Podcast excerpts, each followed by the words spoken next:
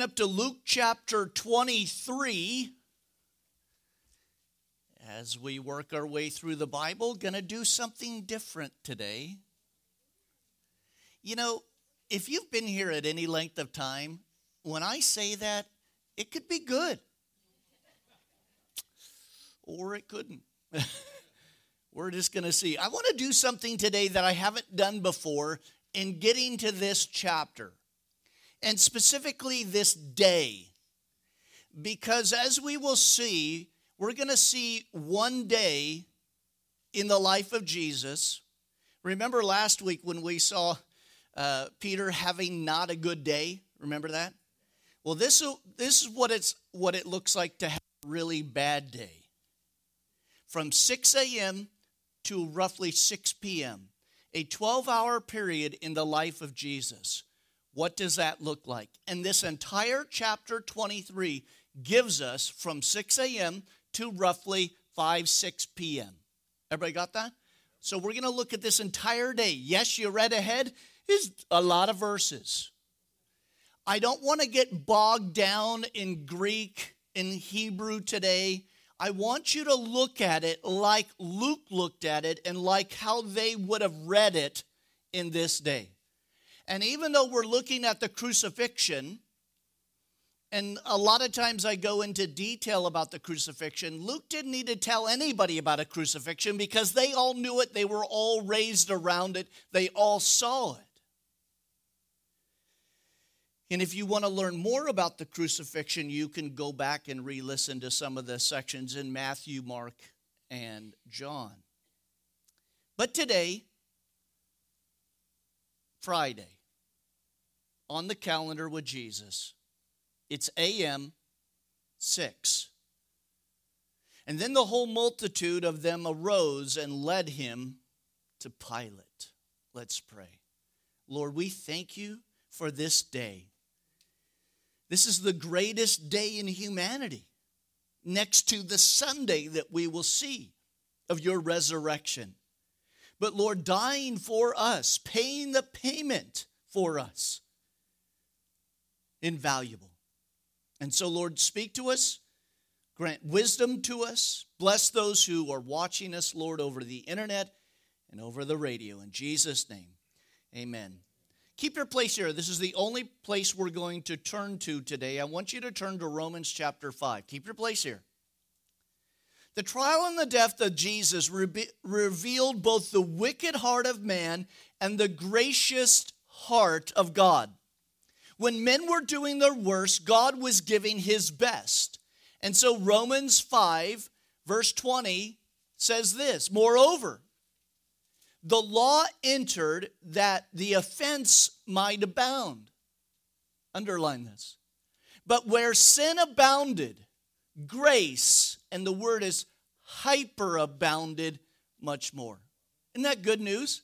So as you see this event unfold, this sham trial that started in the AM, in the early morning period. That was a sham trial.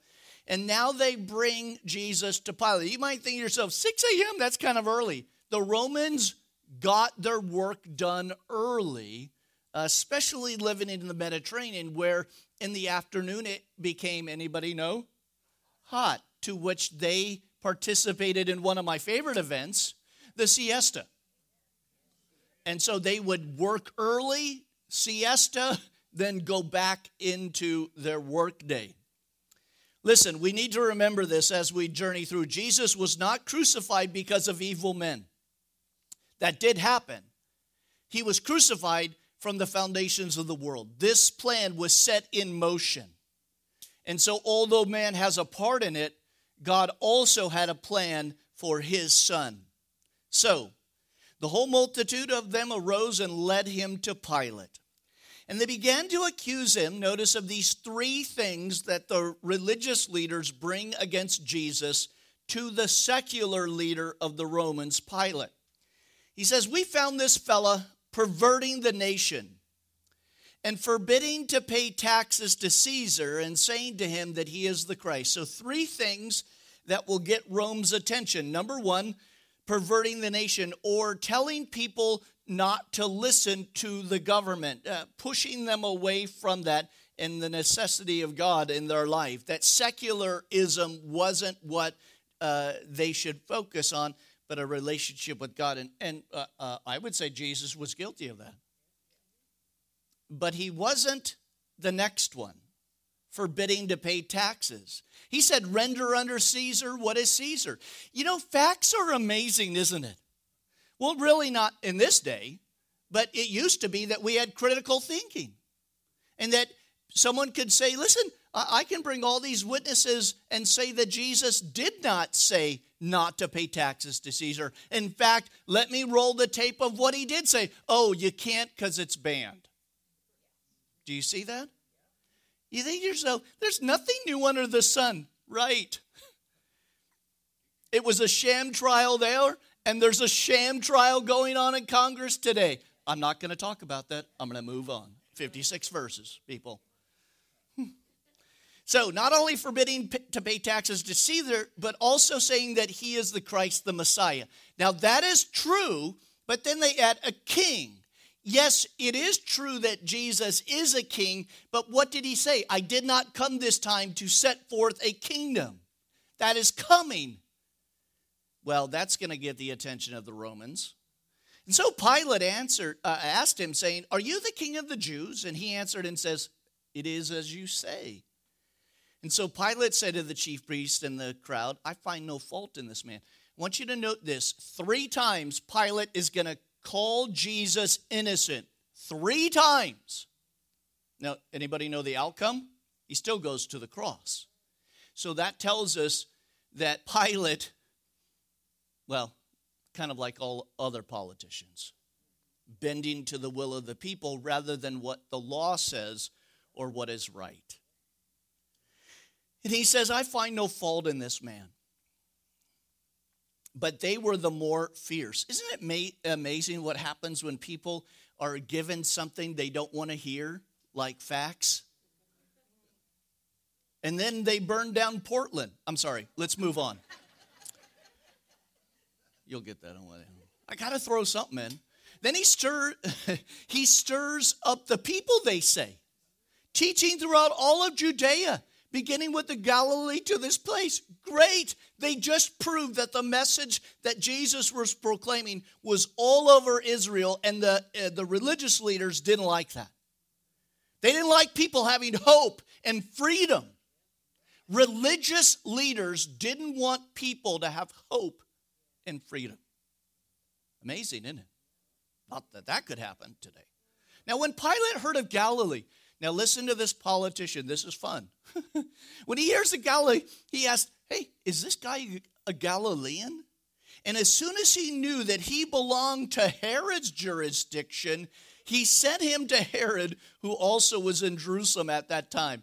No better politician than to pass the buck, kick it down the road, as we say.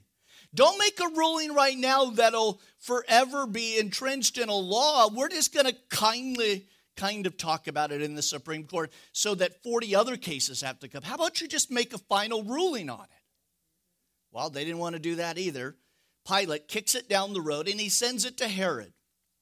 Now, when Herod saw Jesus, he was exceedingly glad, for he had desired for a long time, this is interesting, to see him. And he had many things about him, and he hoped to see some miracle done by him. Herod Antipas was the son of Herod the Great. Herod the Great was the one who massacred the infants in Bethlehem. Do you remember that? When the Magi came from the east?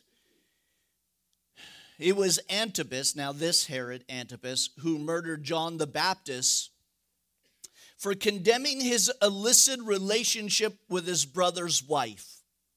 This is also the Herod whom Jesus called that fox or that little fox.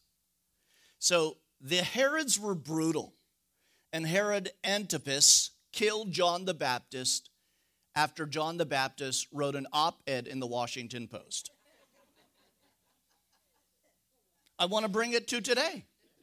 Oh, wait, wait, we can't say anything against politicians. Okay. Well, John lost his life because he stood up against what was going on, the immorality in the government. He stood up. He says, I, I don't care what the consequences are. Now, that's important. I don't want to get off track because when we disobey or, or we um, disregard some things that the government does, we don't do it in violence, but we need to remember that if there is a consequence, we take the consequence. Just like John the Baptist. Just like in Acts 4, when they came back and they were, the, the disciples had suffered many things by the religious leaders, and it said that they were excited that they were able to suffer for the name of Jesus. I post you, I don't think a lot of people are going to be excited about that in the next few years or decades, whatever it is. Now, notice Herod, like most people, they're excited at first, but when the truth starts talking, they're not so excited anymore. And Jesus, it seems, is a parlor act for Herod. It's a novelty for him. He's in the news, Jesus, and so uh, Herod wants to meet him. In fact, what does it say in that verse? He had hoped that there would be some magic trick that Jesus could do in front of Herod. People always want to see a miracle, but guys, the Gospels are filled with them. We don't need any more to prove who Jesus is. And certainly, Jesus didn't need to prove anything in front of the little fox. and then he questioned him about many words. And he answered him, What? Nothing. and then the chief priests and the scribes stood and vehemently accused him, strongly accused him. And then Herod, with his men of war, tr- uh, treated him with contempt, and they mocked him, and arrayed him in a gorgeous robe, um, and sent him back to Pilate. So, if you don't get the information you want, what do you typically do with your enemies? You mock them and you marginalize them. I was just listening to uh, Jan Markell's uh, Understanding the Times this week. Good episode again. And there is a movement inside of the Biden administration. By the way, there's a new group. There's a Freedom Caucus. You ever heard of that? The Freedom Caucus, a group of guys and, and ladies inside of Congress that are freedom loving, uh, you know, constitution based. Well, there's a new group called the Secular Democrats. Have you heard of that yet? I, how could you be shocked about this? Secular Democrats, do you know what their number one agenda is? Removing the First Amendment to this group of people, Christians. It's declared. They've talked about it. They don't want Christians to have the right to say or believe or even go to church. They want to marginalize the church so that we no longer are involved in government. They want government to just simply be secular. No, mor- can you imagine what the federal government would look like without the morality of a few congressmen and senator? It's like those guys are holding back the tide. Can you imagine if they said, now uh, there is a litmus test to being a congressman or a senator? Remember the words of Dianne Feinstein, who said of uh, Amy Coney Barrett, that her faith was disturbing to her, that she was a zealot and believed things that, oh, dear Dianne didn't want to hear. I can say that of her. She comes from San Francisco. That should explain it. And so notice with me again that they mocked Jesus with contempt, and he mocked him by putting on a robe. They sent him back to Pilate, and that very day, Pilate and Herod had become friends. Before this event, they were enemies, they hated one another. It's amazing what happens. Don't, I've got a lot of verses. Don't tell me to go down that. Isn't it amazing what happens? Something happens in, in the country or something, the, the enemies of the world in Congress, all of a sudden they're kumbaya and holding hands. You're like, there's something wrong. Something wrong going on. Well, now we have Herod and Pilate becoming buddies. He said, For previously they had been at enmity with one another. And then Pilate, verse 13, when he had called together the chief priests, the rulers, and the people, said to them, You have brought this man to me as one who misleads the people or leading them astray. And indeed, I have examined him in your presence, and I find no fault in this man concerning the things which you have accused him of. Listen, when a Roman official says, I find no fault with him, the case is closed. And yet, it, this is the second time, and they continue. Why don't we follow the rule of law? He says, I find no fault in this man concerning the things which, notice, you have accused him of. You know, I think it's interesting if you just let real evidence and facts come out, just let it all come out. Don't hide it. Don't be afraid of it. If your position is firm, why are you hiding us bringing something else out? That tells me that you're not firm in your position and you're afraid if other people hear that you are a hypocrite and go to the French laundry for dinner when no one else can in Napa Valley. That uh, all of a sudden the people will rise up. Exactly. And so you must be marginalized, Jesus must be marginalized, and the religious establishment comes crashing down. Do you see why Jesus, when he's coming in Jerusalem, he weeps over Jerusalem? Oh, Jerusalem, Jerusalem, I wish I could gather you together as a, as a mother, you know, hen gathers her chicks. He knows the religious leaders who should know better are going to hang him out to dry. All right. Verse 15. They accused him, No, neither did Herod, for I send you back to him. And indeed, n- notice, nothing deserving of death had been done by him. The secular Roman leader says, I cannot crucify this guy. He has broken no Roman law. I, will tell you, let me, this is a little information. The Ro- Romans at this point are, are interesting to me. They are powerful and they are brutal. And yet, they allowed people at this time, later it's going to change, they allowed people at this time basically to have freedom of religion. They didn't tell you what to think or how to think far as your belief. Now, later on, they will have Caesar worship, and that will be different. But at this point, they really don't care if this Galilean is creating a so called new, they don't care. And so he classifies him as not deserving of death. I find that very fascinating. But notice this politician doesn't just say, Hey, I'll send him away. He says, I will chastise him. That means I will just go and scourge him, which is beating him to a pulp just before he is dead. Then I'll hand him back to you. So don't get excited about Pilate. Pilate's a brutal man as well. You don't become an official of Rome without being brutal. There were no nice guys in the Roman government.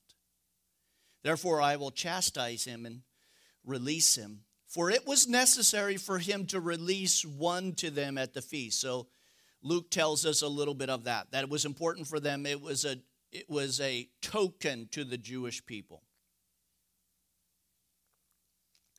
Verse 18. And they all cried out at once, saying, Away with this man, and to release to us Barabbas.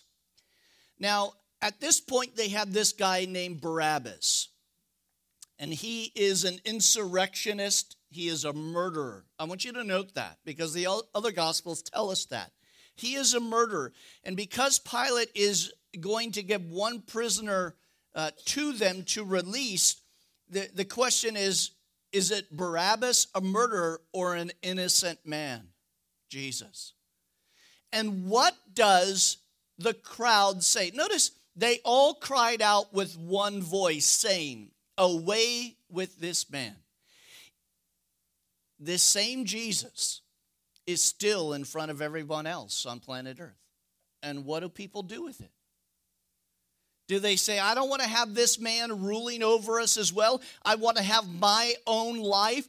That's how Marxism got its foothold and Darwinism. They didn't want to have anything to do with this creator God. So they wanted to create something else, an alternative. And that alternative is secular humanism. Hence, this new group of Democrats. And they say, I don't want to have anything to do with this God. And so I will marginalize it and I will put it down and I will elevate the state and I will elevate secular humanistic ways of thinking.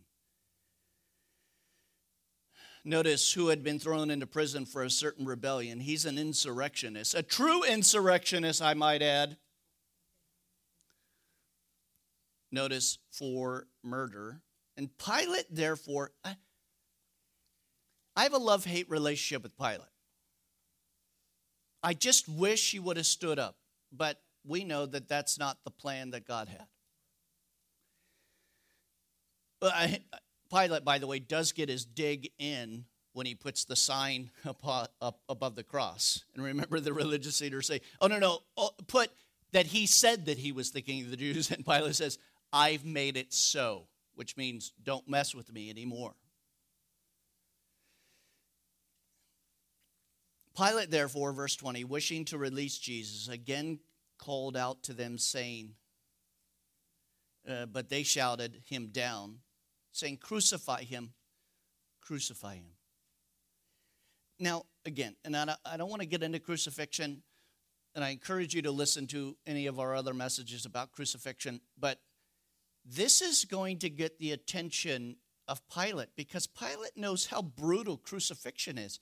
And so what boggles the mind of Pilate is that the religious leaders are asking Pilate to brutally crucify one of their own Jewish people who is a teacher, a rabbi. That doesn't compute with Pilate. In fact, his wife comes to him, it's not in here, Luke. His wife comes to him and says, Don't have anything to do with that just man. By the way, Pilate later on will kill himself because of this. But they shouted all the more, saying, Crucify him, crucify him. And he said to them a third time, Luke wants everyone to know in the Roman world, third time, why? What evil has he done? I found no reason for death in him. I will therefore chastise him and let him go. I find no fault in this man. By the way, if, if people would just openly look at Jesus, their only response is, I find no fault in this man. But he has a purpose. Jesus has a greater purpose. He is the Lamb of God who takes away the sins of the world. But they insisted demanding with loud voices that he be crucified, and their voices of these men and of the chief priest prevailed. Isn't it like our country right now? The loudest voices prevail. It doesn't mean they're smart or right, it just means they're loud. How about you? But I can't stand loud people. And I can't stand ignorant people. And that doesn't mean stupid, it just means they don't know the facts. We used to have terms in the United States of America, words that had meanings. And we're losing that. And now we are redefining words that those words have been stayed there for millennia before.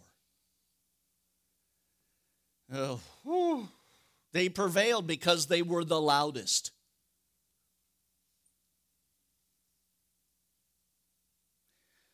I don't want to go down this path. But I want you to know this. When they come against us, and they will, they will come against the church. They're trying to put Mike McClure in jail in San Jose, California. Over a million dollars in fine and personal fine of over $60,000 personally with another youth pastor. They are the tip of the spear. Listen, if they prevail, they will start going after them all. But when that happens, if the church, I just say this because I know history, and I know most people don't know history, especially from World War II. And we have Erwin Lutzer's book out there about this topic when a nation forgets God. But when they start getting loud, if the church does not push back, and that doesn't mean us yelling in their face, I'm just talking about unity and standing up. But can I tell you, from my perspective as a pastor, I will see probably, oh, the majority of people not stand up. And they won't push back. And then we'll go down the path to Germany, Russia, China, North Korea.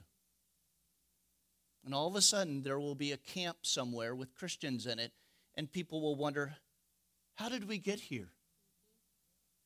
because we didn't stand up and make our voices heard. And by the way, accept the consequences of that.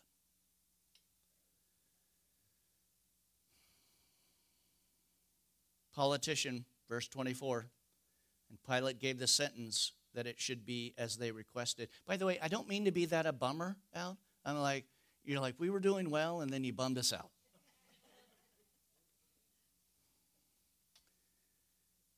So Pilate gave the sentence as it was requested.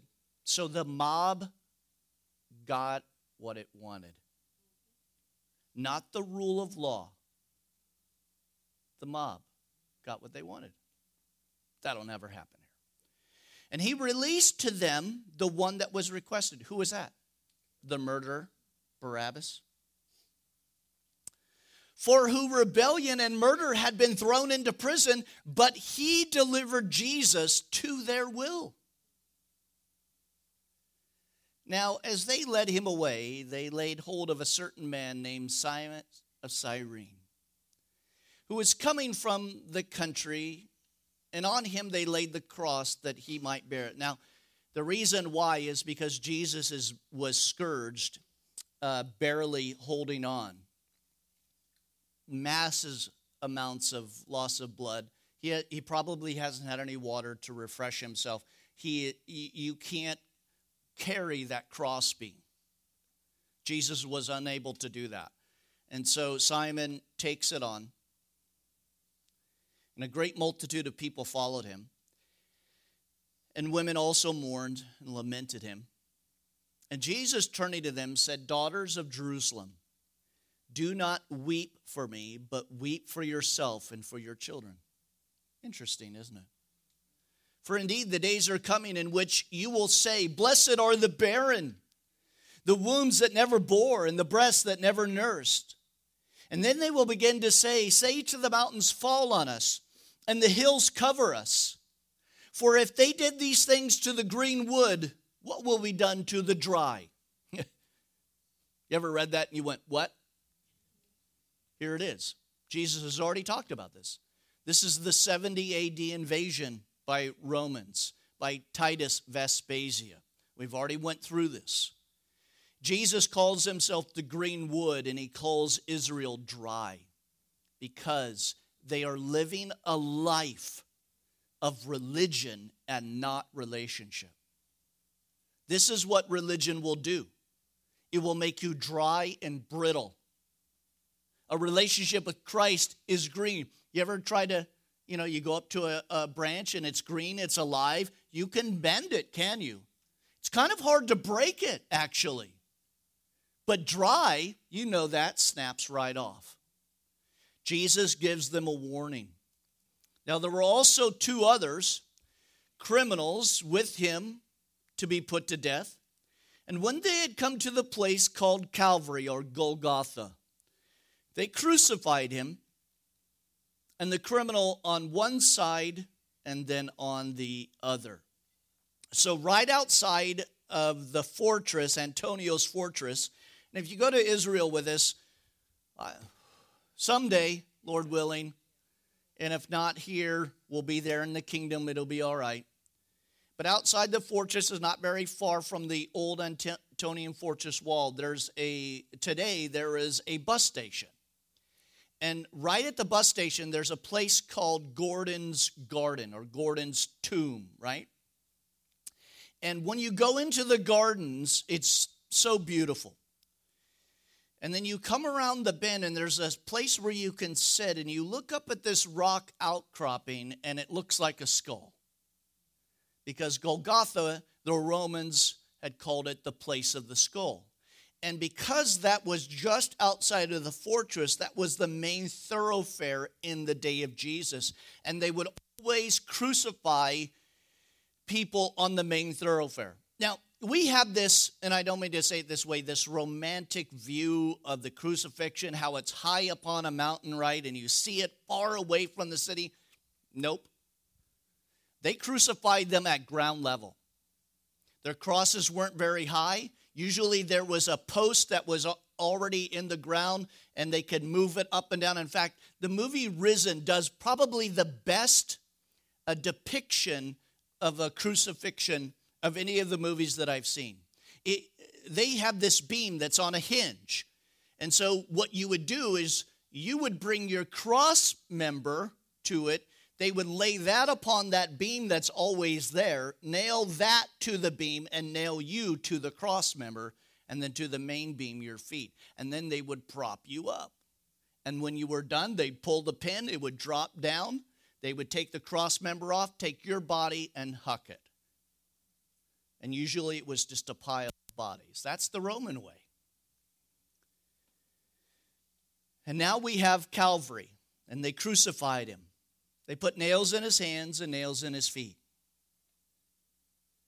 And crucifixion was a very brutal way to die. You died from suffocation. You didn't die from the nails. You typically they um, crucified people naked as well, and you would be up there sometimes for days. Most of the time, the way that you died was either, and I don't mean to be graphic, but by birds eating your head or the jackals eating your feet and going up. How could they do that? Because you were basically at ground level, you were a little bit higher. Remember, it says that uh, the religious leaders and people walk by and they spit on him? You can't spit on somebody that's way high up in the air. It's at ground level. And again, we've kind of had this different view of the cross than actually what happened. And I find fascinating, too, uh, archaeology. I love biblical archaeology. There's a magazine called Biblical Ar- Archaeology. It's wonderful. But they found in Israel finally uh, somebody that had been buried, and it was a piece of the wood left with the nail spike still in his foot, both of them together. So the bones were still there. So they recovered whatever was left of his body, but underneath it, in this piece, was the wood from that and the spike went down, bent, and both feet were still attached. So they they just ripped this guy right out and threw him into his burial place. And so we see from the right hand and on the left, we see two criminals again fulfilling God's word that he would be numbered with the criminals. And note with me, Luke just doesn't give us a whole lot of information. He doesn't give us the seven sayings of Jesus upon the cross. He is simply telling us this is what happened, why we got to this event.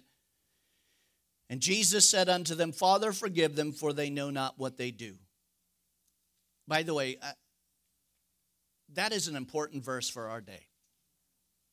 There are a lot of people thinking they're doing good by shutting down the opposition or whatever.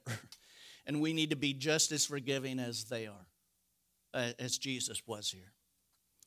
Forgive them, Father, for they know not what they do. And they divided his garments and they cast lots. Again, all of this Matthew de- describes and details the Old, Test, uh, the Old Testament verses for it. And people stood looking at him. But even the rulers with them sneered, saying, He saved others. Let him save himself if he is truly the Messiah, the Christ, the chosen of God. So they're mocking Jesus. Now the soldiers also mocked him, coming and offering him sour wine, again to dull the pain, and saying, If you are the king of the Jews, save yourself. And the inscription also was written above him in Greek and in Latin and in Hebrew, the three great languages of the day, saying that this is the king of the Jews.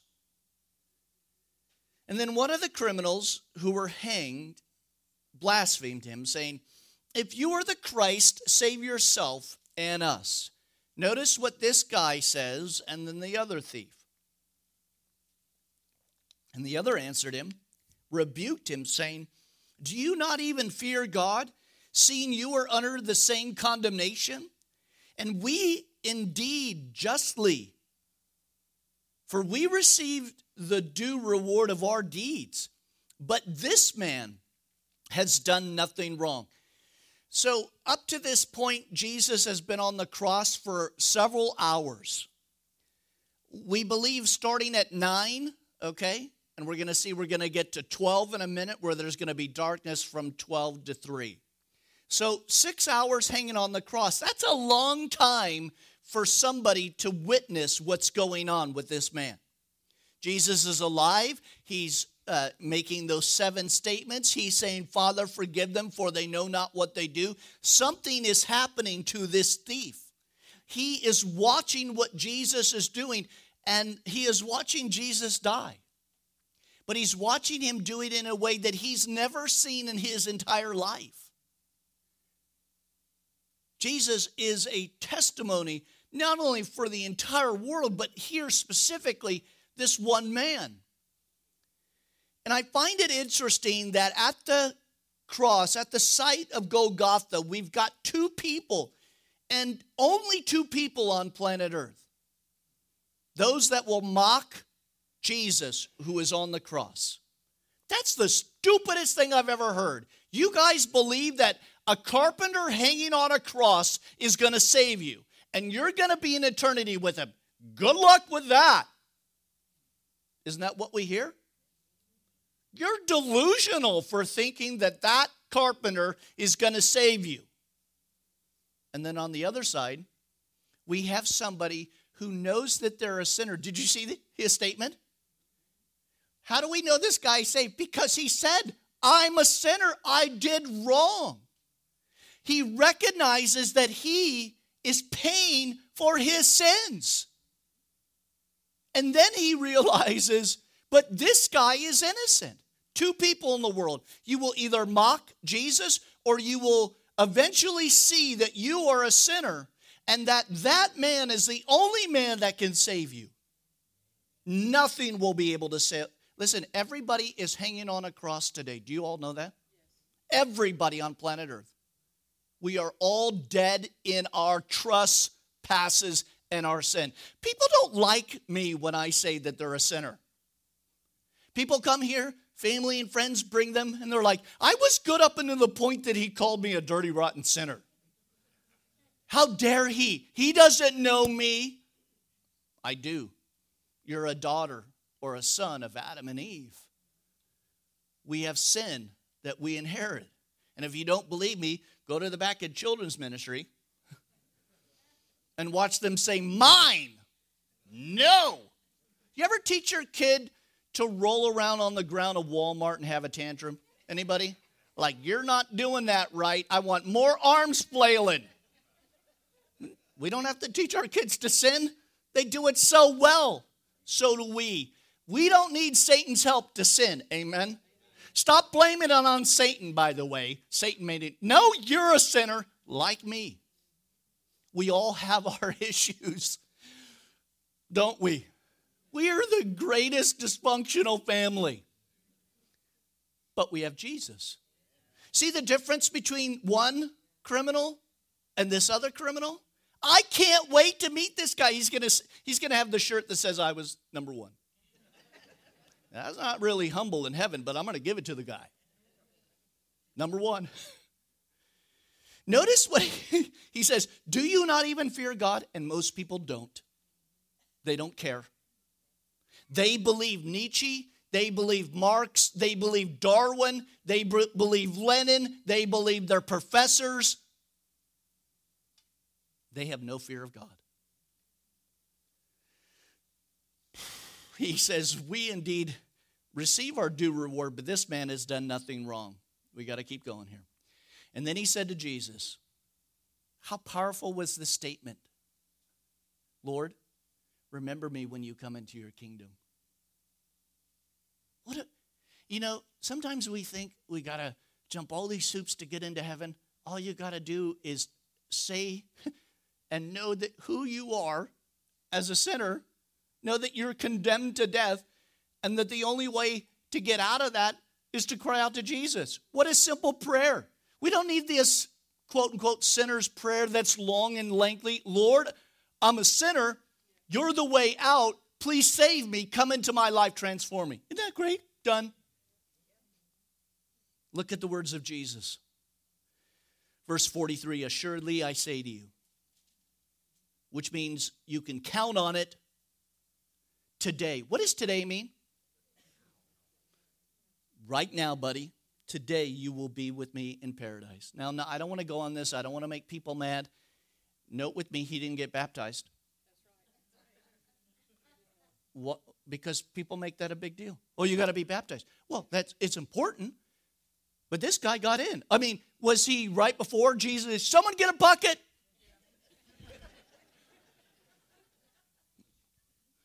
and he's in. No. Do you see sometimes the things that we make a big deal that are really not a big deal? Jesus didn't make it a big deal. He said, Buddy, you're with me. How cool is that to be the only guy with Jesus for a little bit? Like, we were hanging out, falafel.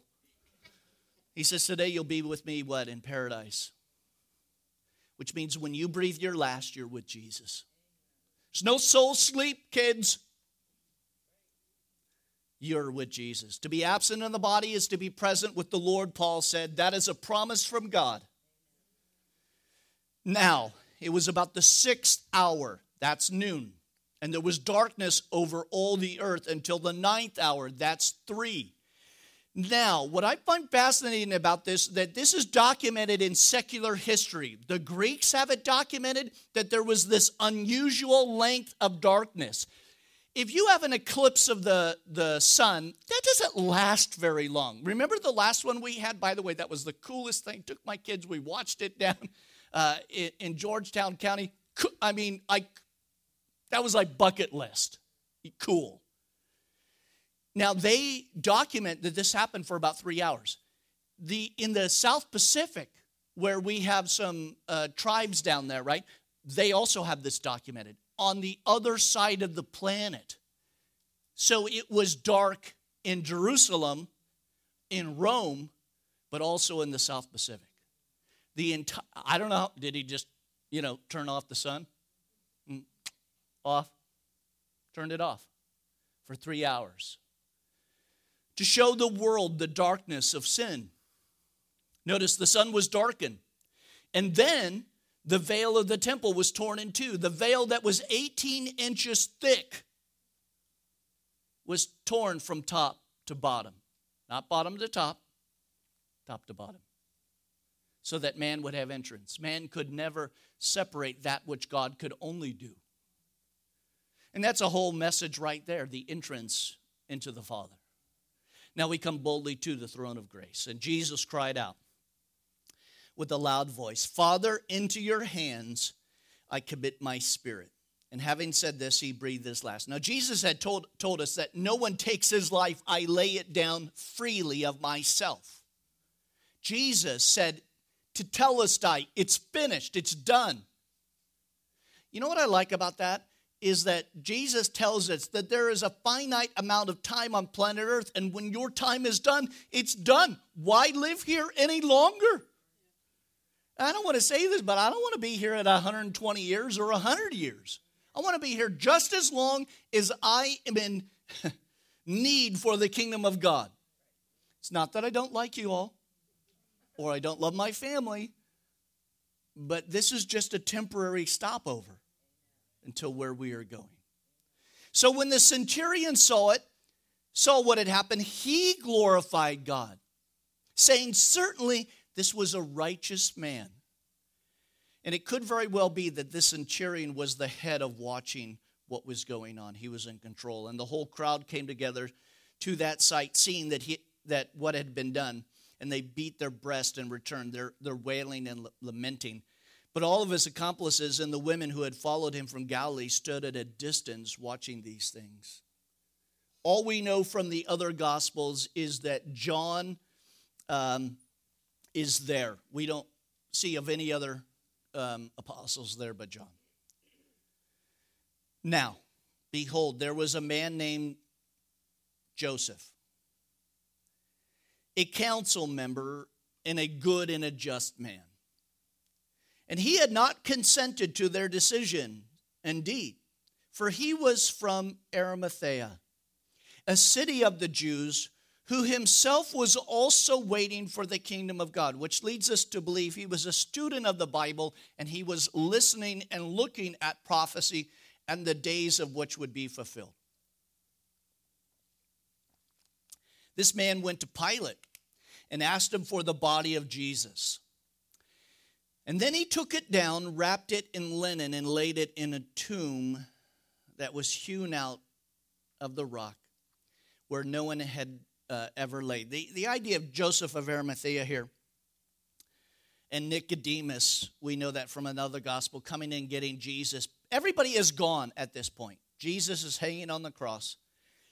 And Joseph goes to get permission to take him. Uh, Pilate gives him permission. Other gospels tell us that this is Joseph's tomb. It's a brand new tomb just hewn out. And it is it, it says that there was a garden nearby and so when you go to Israel, you can see Golgotha, and you know it's nearby a garden. And that's where this tomb is. Is that the tomb? Could be. It fits the narrative very well. But I want you to see two guys, possibly in their upper 50s or 60s, taking down the body of Jesus. Again, was it still upright? Was it like we see today where uh, maybe they it was hinged and they pulled it down? But whatever they did, I guarantee you they did it with gentleness. What was it like? Because the Romans typically, when the nails went through the hands or the wrist, they would bend that nail back. What was it like for these guys to use the tools and bend that back and take that spike out? Take the spike out of his feet. See the, the wound in his side that had gushed blood and water. How gentle were these men? It'd be an interesting conversation, won't it, in heaven? Joseph and Nicodemus. What was that like taking the body of our king off the cross? And they took it down and they wrapped it in linen and they laid it in a tomb that was hewn out for of the rock where no one had laid. Now, other gospels tell us that his body was wrapped up and his head had a separate wrapping, which kind of flies in the face of the the what is the cloth called? The the shroud of Turin. Remember, that's like all one piece, but the Gospels don't tell us that. It tells us that there were two pieces. And so they wrap him in linen. And by the way, there's a whole process that goes on, but they don't have time. They got to get him in the ground before three stars are visible in the sky, which means that's the Sabbath. That's why this is in haste. That's why you wonder why are the women going back on Sunday to add because they are going to do the official process. And so these two men take him Notice it says that this was the day of the preparation, and the Sabbath drew near.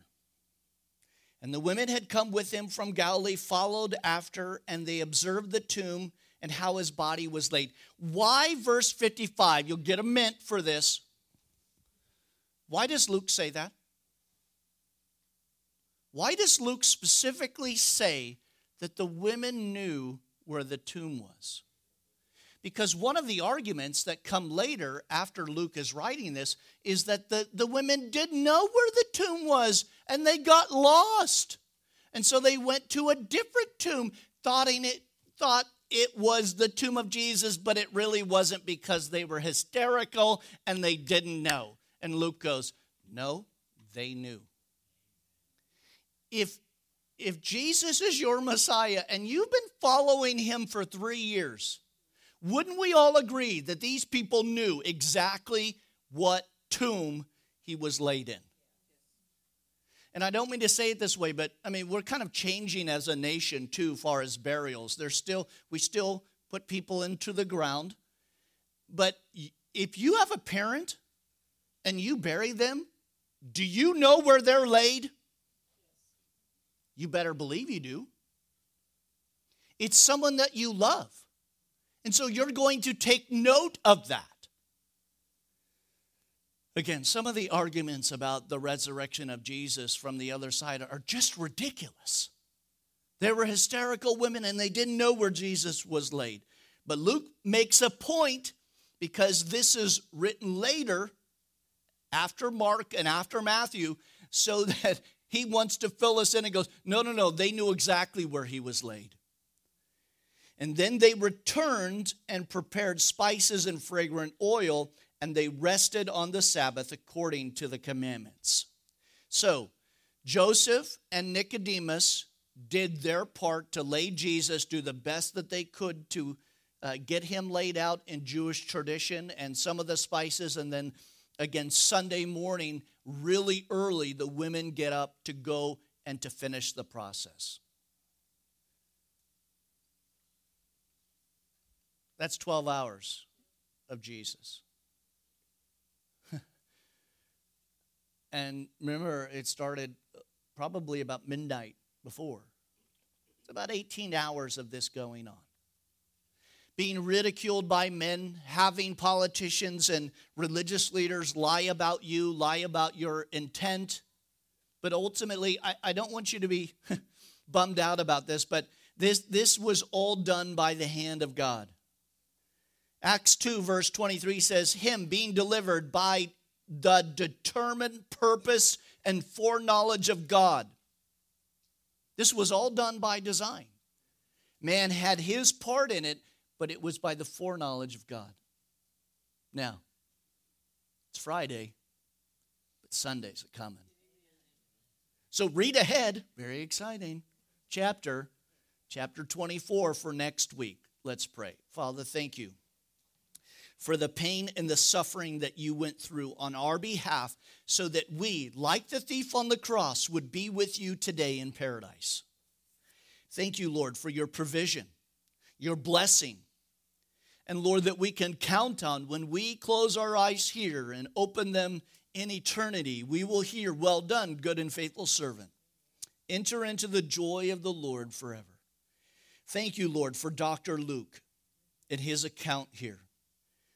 Thank you, Lord, that we even have Bibles, that we are meeting together as the body of Christ, and that we would stand firm against the loud voices today that would marginalize Christianity and Christ and the church.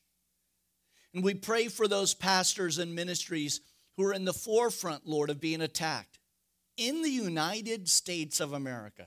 Who would ever dream of that? Thank you, Lord, that we're open, that we're meeting, and we're loving our neighbor by giving them the truth. And that truth is Jesus Christ. Thank you, Lord, for our day. In Jesus' name. Amen. Let's stand. Let's worship.